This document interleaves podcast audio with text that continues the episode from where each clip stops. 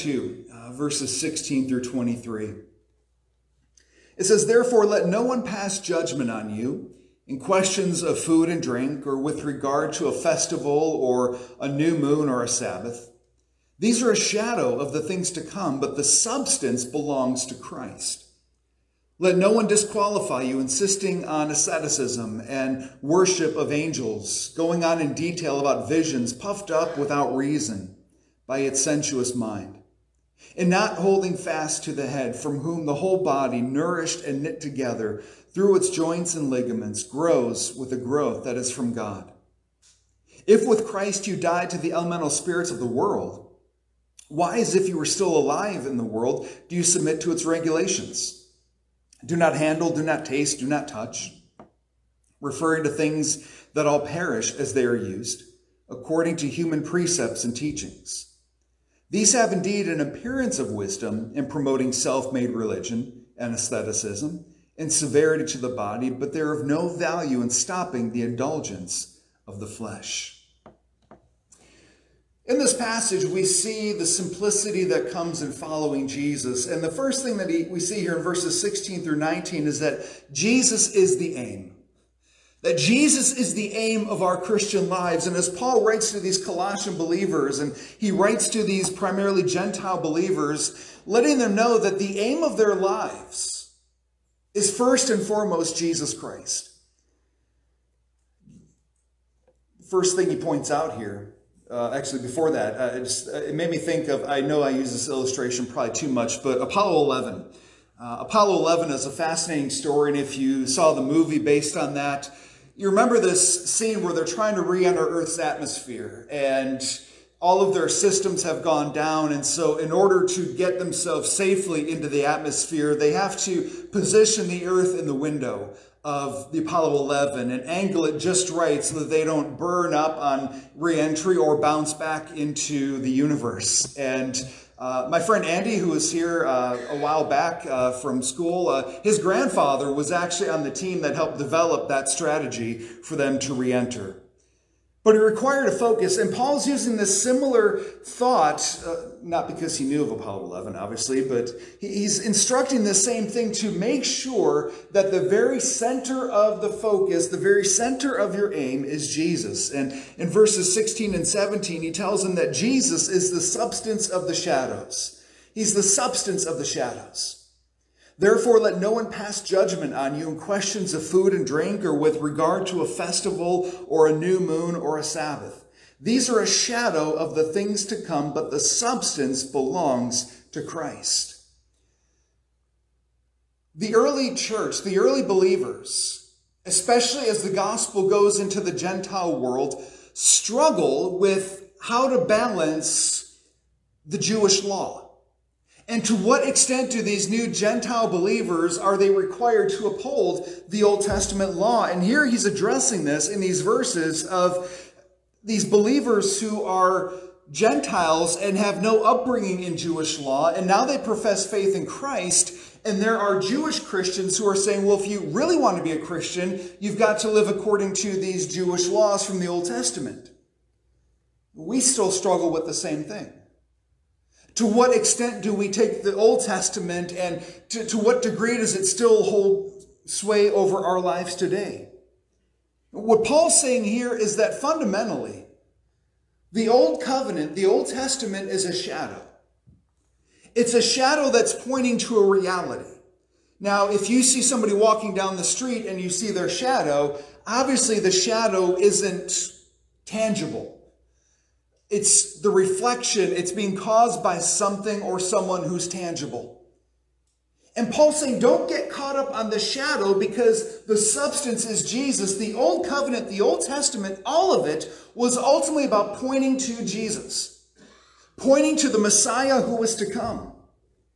And not only does it point to Jesus, but it's fulfilled in Jesus. The point of the Old Covenant wasn't to say if you do X, Y, and Z, you can be in a right relationship with God.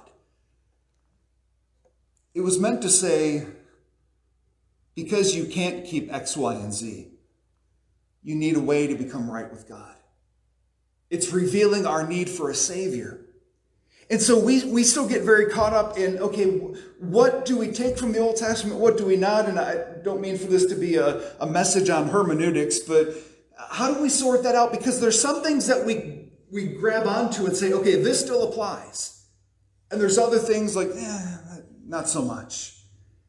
If you've ever watched a prosperity preacher on TV and they're saying if you just give $100, then God is going to bless you, and here's 35 Bible passages to prove it. All 35 were from the Old Covenant. Because that's the Old Covenant. The Old Covenant's been fulfilled in Christ. We're now under a new covenant, a different covenant. Now, we can look at Old Testament verses and say, oh, well, here's a, here's a verse that says don't get a tattoo, but there's also a verse that would say stop eating bacon. Ooh, now we're stepping on toes. Okay, maybe the tattoo thing, but don't take away my bacon. What about the cotton polyester shirt you're wearing? There's Bible verses against that. When, if you notice a spot of mildew in your shower, you probably just get a little spritz and scrub it down. Old Testament says you got to take everything out of your house, purify the entirety of the house, purify everything, bring everything back in your house, and if you notice you missed a spot, do it all over again. How do we pick and choose? You just say, well, this one I'm going to kind of, I'm going to plant my flag on that one, but not the other one. But it helps if we begin with this understanding that the entirety of the Old Covenant was meant to point to the need for a Savior and has now been fulfilled in Jesus. And Jesus, as we'll remember in just a little bit, through his blood has initiated a new covenant. So this is why Paul's saying, don't, don't let people judge you based on the shadow based on the Jewish laws. He's not saying, hey, Jewish Christians, stop doing that stuff. He's saying, if you want to do that, fine. But don't tell the Gentile Christians that they're somehow inferior followers of Jesus because they're not. Because it's all been fulfilled in Jesus. And sometimes in our well intentioned efforts to follow Jesus, we make legalism more important than Jesus. We make the rules, the do's and the don'ts of being a Christian more important than Jesus himself. But the problem with that is it's external. It says nothing about the heart. Did you know that you can keep every one of the Old Testament commands and still have a heart that desires nothing of Jesus? It says nothing about where is your heart in relationship to Jesus. But above that, this is why Jesus, by the way, in the Sermon on the Mount, he takes the law and says, You've heard it said this, but I say this. You've heard it said all this about what you do externally, but my concern is your heart. And in fact, he was asked in Matthew chapter 22, verses 34 to 40. It says, But when the Pharisees heard that he had silenced the Sadducees, they gathered together, and one of them, a lawyer, asked him a question to test him. Teacher, which is the greatest commandment in the law? And he said to them, You shall love the Lord your God with all your heart and with all your soul and with all your mind. This is the greatest and first commandment. And a second is like it. You shall love your neighbor as yourself. On these two commandments depend all the law and the prophets. And Paul echoes a portion of this in Galatians 5:14. For the whole law is fulfilled in one word: you shall love your neighbor as yourself. So the question that Paul is essentially presenting is what does it mean to be a Christian? For a Colossian church, primarily of Gentiles who know nothing of the Jewish law, what does it mean to be a Christian? What does it mean to be a follower of Jesus? He says, all of these old covenant things that people are, are putting over your head, they're simply a shadow that's pointing to the fullness of Jesus. How are we defined? Do we define ourselves primarily by the things that we do and don't do? It's very easy to fall into that. You know, well, what do you believe? Well, I'm against this, I'm against this, I'm for this, I'm for this. As followers of Jesus, how are we defined? Jesus says all of it is summed up in this love God with everything you've got and love others like you love yourself. But I don't have any tattoos. Do you love God with everything you've got? Do you love your neighbor as yourself? I don't eat bacon. Do you love the Lord your God with all your heart? Do you love your neighbor as yourself? I keep the Sabbath. Do you love the Lord your God with all your heart? Do you love your neighbor as yourself? These are the questions. This is what it means to be a follower of Jesus. But not only is Jesus the aim in that he's the substance of the shadow, he's also the source of growth. He's the source of our growth. In verses 18 and 19, let no one disqualify you, insisting on asceticism and worship of angels, going on in detail about visions, puffed up without reason by his sensuous mind, and not holding fast to the head, from whom the whole body, nourished and knit together through its joints and ligaments, grows with the growth that is from God. Notice that last chunk in there.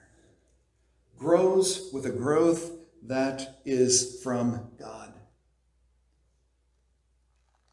Hopefully, we can all answer this question, but who is it that makes a church grow? It's Jesus, right?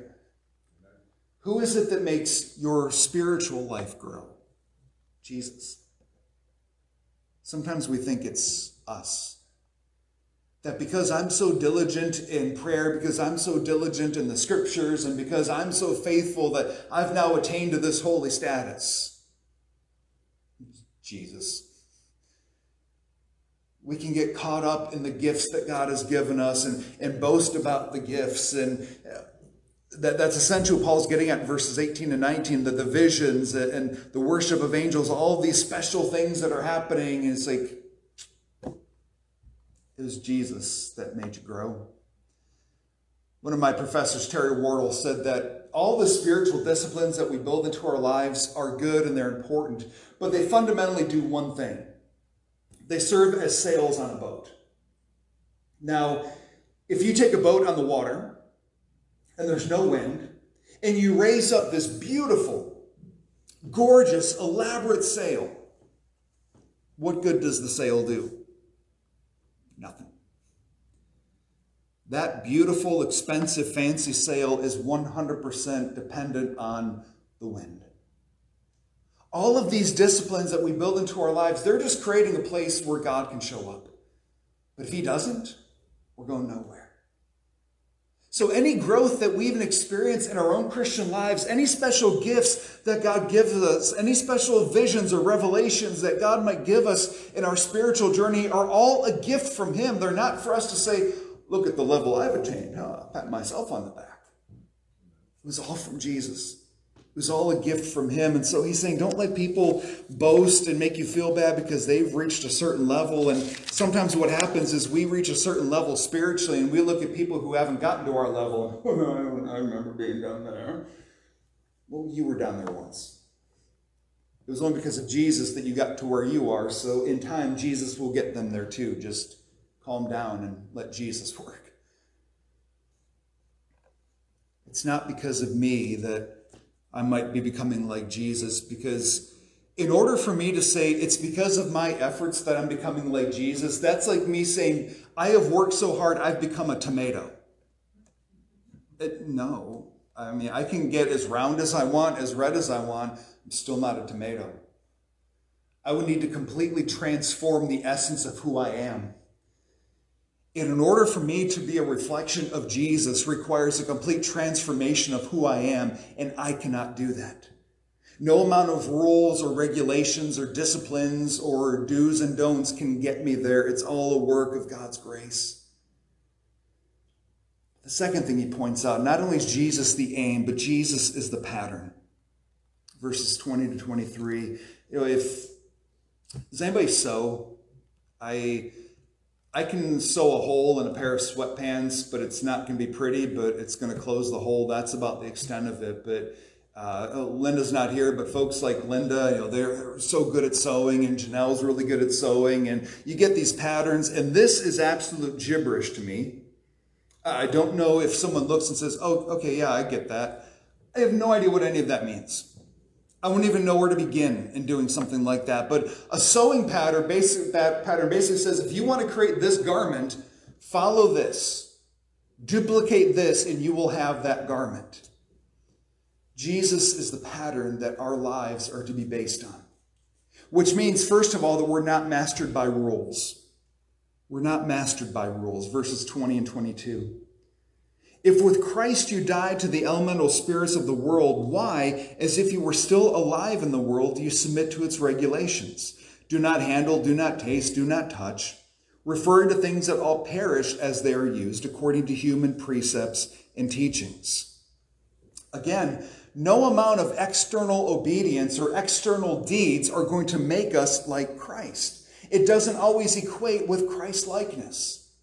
I know people who have memorized the Bible backwards and forwards, but their heart wants nothing to do with Jesus. All of these things, it's, it's become how, as evangelicals, we kind of measure spiritual growth. How often do, do you read your Bible? How many Bible verses have you memorized? How much do you pray? How often you in church? None of that guarantees that your heart is soft towards Jesus. It means that you've simply fallen into a routine of doing certain things.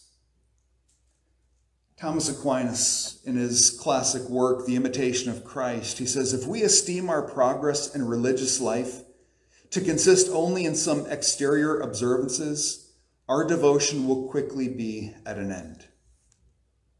Why is that the case? Because, like anything, uh, we're about to, well, a matter of weeks, we'll be celebrating New Year's. And if you go to one of the area Planet Fitnesses, I used to belong to a Planet Fitness and I joined kind of mid year. And so I wasn't prepared for what I was going to walk into the first time I went early in January. There's not an open machine in the place. Everybody's there. Wait two weeks. It'll be empty again. We all start these things full of vim and vigor and enthusiasm, but they quickly die away. And what à Kempis is saying is that if we base the, the core of our walk with Christ on us doing certain things and our efforts, those efforts will eventually die out. After all, what does it mean to be a good husband? We can create a checklist of what does it mean to be a good husband. But f- simply fulfilling all the things on the checklist, does that make one a good husband? We focus on doing right things and believing right things. And there's importance to both of those. But the most important factor is being in right relationship with Jesus. Being in a right relationship with Jesus. You can have somebody who is doing all the right things and believes all the right things, but they haven't grown spiritually in years. Or you can have somebody who's really rough around the edges, doesn't do all the perfect things a Christian should do, but their heart is on fire for Jesus. Give it five years, and that person's going to surpass the person who has no fire in their heart for Jesus. Simply observing externals does not get the job done. I mean, going back to the analogy of a husband, ladies, how about this? What if you found out that your husband says, I, I don't cheat on my wife because it's wrong? That sounds good, doesn't it? But there's a problem. What's his reason? Because it's wrong to cheat. Ladies, anyone want to offer what might be a better answer? Thank you. You can follow the rule. Say, well, it's wrong to cheat, so I'm not going to cheat, but that doesn't mean they love you. It just means they don't want to break the rule. The answer that's the safest is because I love you. Because the trick is, if, if we're only being guided by an external rule, we'll find a loophole eventually. This is what Satan does. Satan shows you the loophole. Go back to the Garden of Eden. And he tempt, the serpent tempts Adam and Eve. If you notice the story, again, this biblical stories are written intentionally.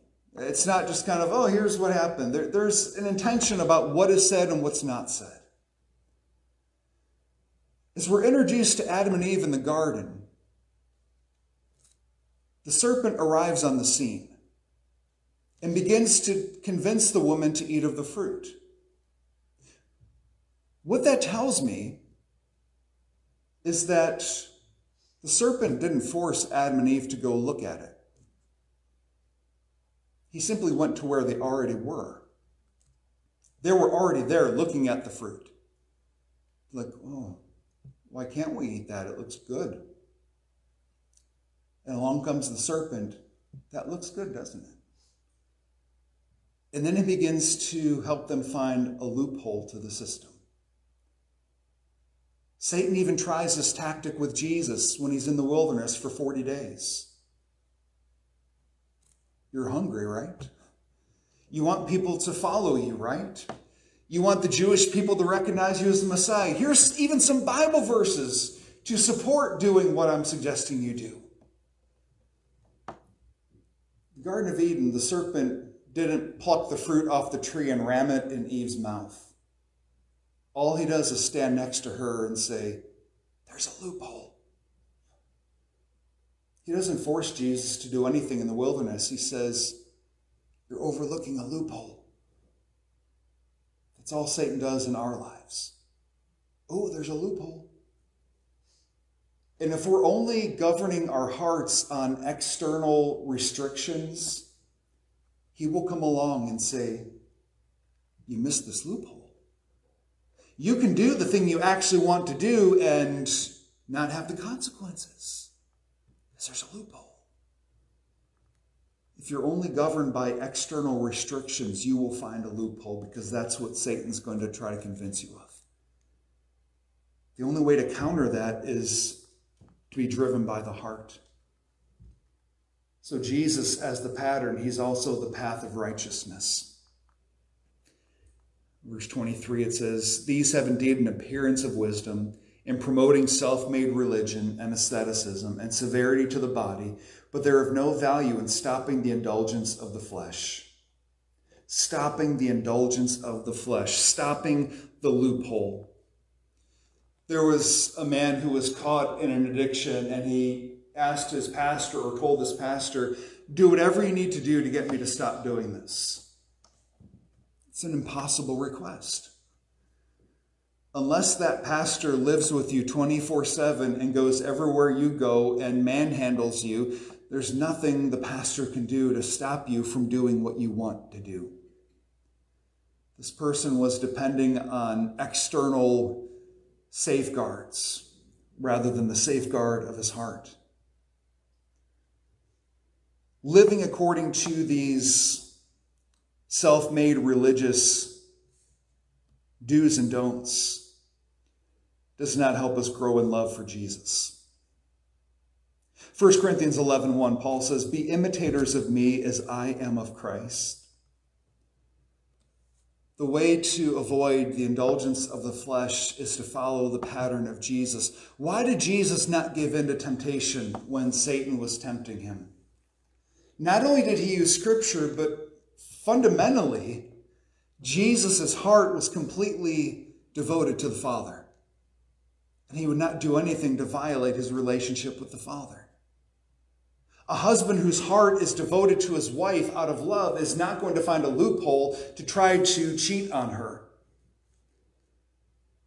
But the problem that we face is there's no class that can do this.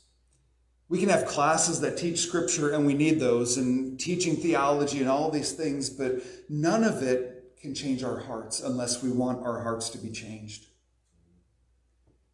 What ends up happening, though, we get so full of head knowledge and we get so good at the do's and don'ts, we become the referees of everybody else. Well, you broke rule number 8.7. But what about us? We've all been there, I'm sure. You're sitting in church and hearing a sermon, and you're like, I wish that, per- I hope that person's paying attention because they really need to hear that. It's a lot harder to say, Lord, you got me. Lord, you're speaking to them. I, all I can handle is what you're saying to me and responding to that. I remember probably the worst sermon I ever heard was from a dear pastor, uh, my, a good friend of mine who is one of my groomsmen. His dad was a, a Baptist preacher and he was well advanced in years. He preached a sermon on Samson and spent 80% of the sermon preaching on tithing. I have no idea how he connected the two. I don't remember for the life of me. There may not have been a connection between the two. He just jumped from one to the other. But still, as this train wreck was going on, I'm like, Lord, what do you want to say to me? What are you trying to say to me? How do you want me to apply this? To not just stack up more head knowledge, to not just put it uh, more on our list of do's and don'ts, but Jesus, what are you saying to me? What do you want me to do in response? How are you trying to make me more like yourself? This is the simplicity that is ours in Christ. It's not about religion or do's and don'ts. We say it's about a relationship with Jesus, right? That's what we tell our non Christian friends.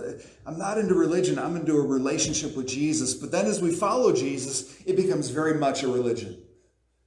These are the things you do and don't do. And there's a place for those. But they have to simply assist our hearts in what our hearts want. They can't govern our hearts. It's a life governed by a relationship with Jesus.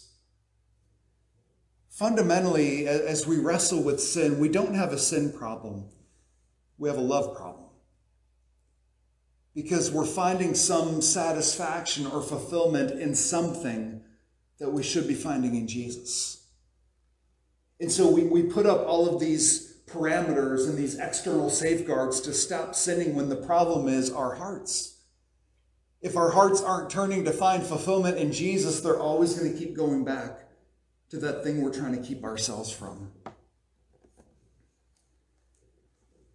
Would you define your walk with Jesus as simple? I follow Jesus. I love Jesus. And yeah, there's a lot of other things that go along with that, but all of those other things are simply meant to help facilitate my growing love for Jesus. It's very easy for us, and it's a battle the Colossians had to wrestle with of all of a sudden all of these rules and regulations and do's and don'ts and promote yourself and through your own religion make yourself grow. All of a sudden, all those things can become more important than Jesus. Maybe this morning there's something in your heart saying, Yeah, I've gotten caught up in the system of Christianity. I want to be recaptured by the person of Christianity. Let's pray.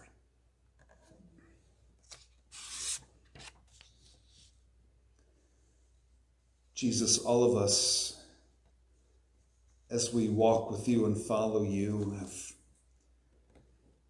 desire for there to be things that help facilitate our walk with you. It's why we don't do certain things.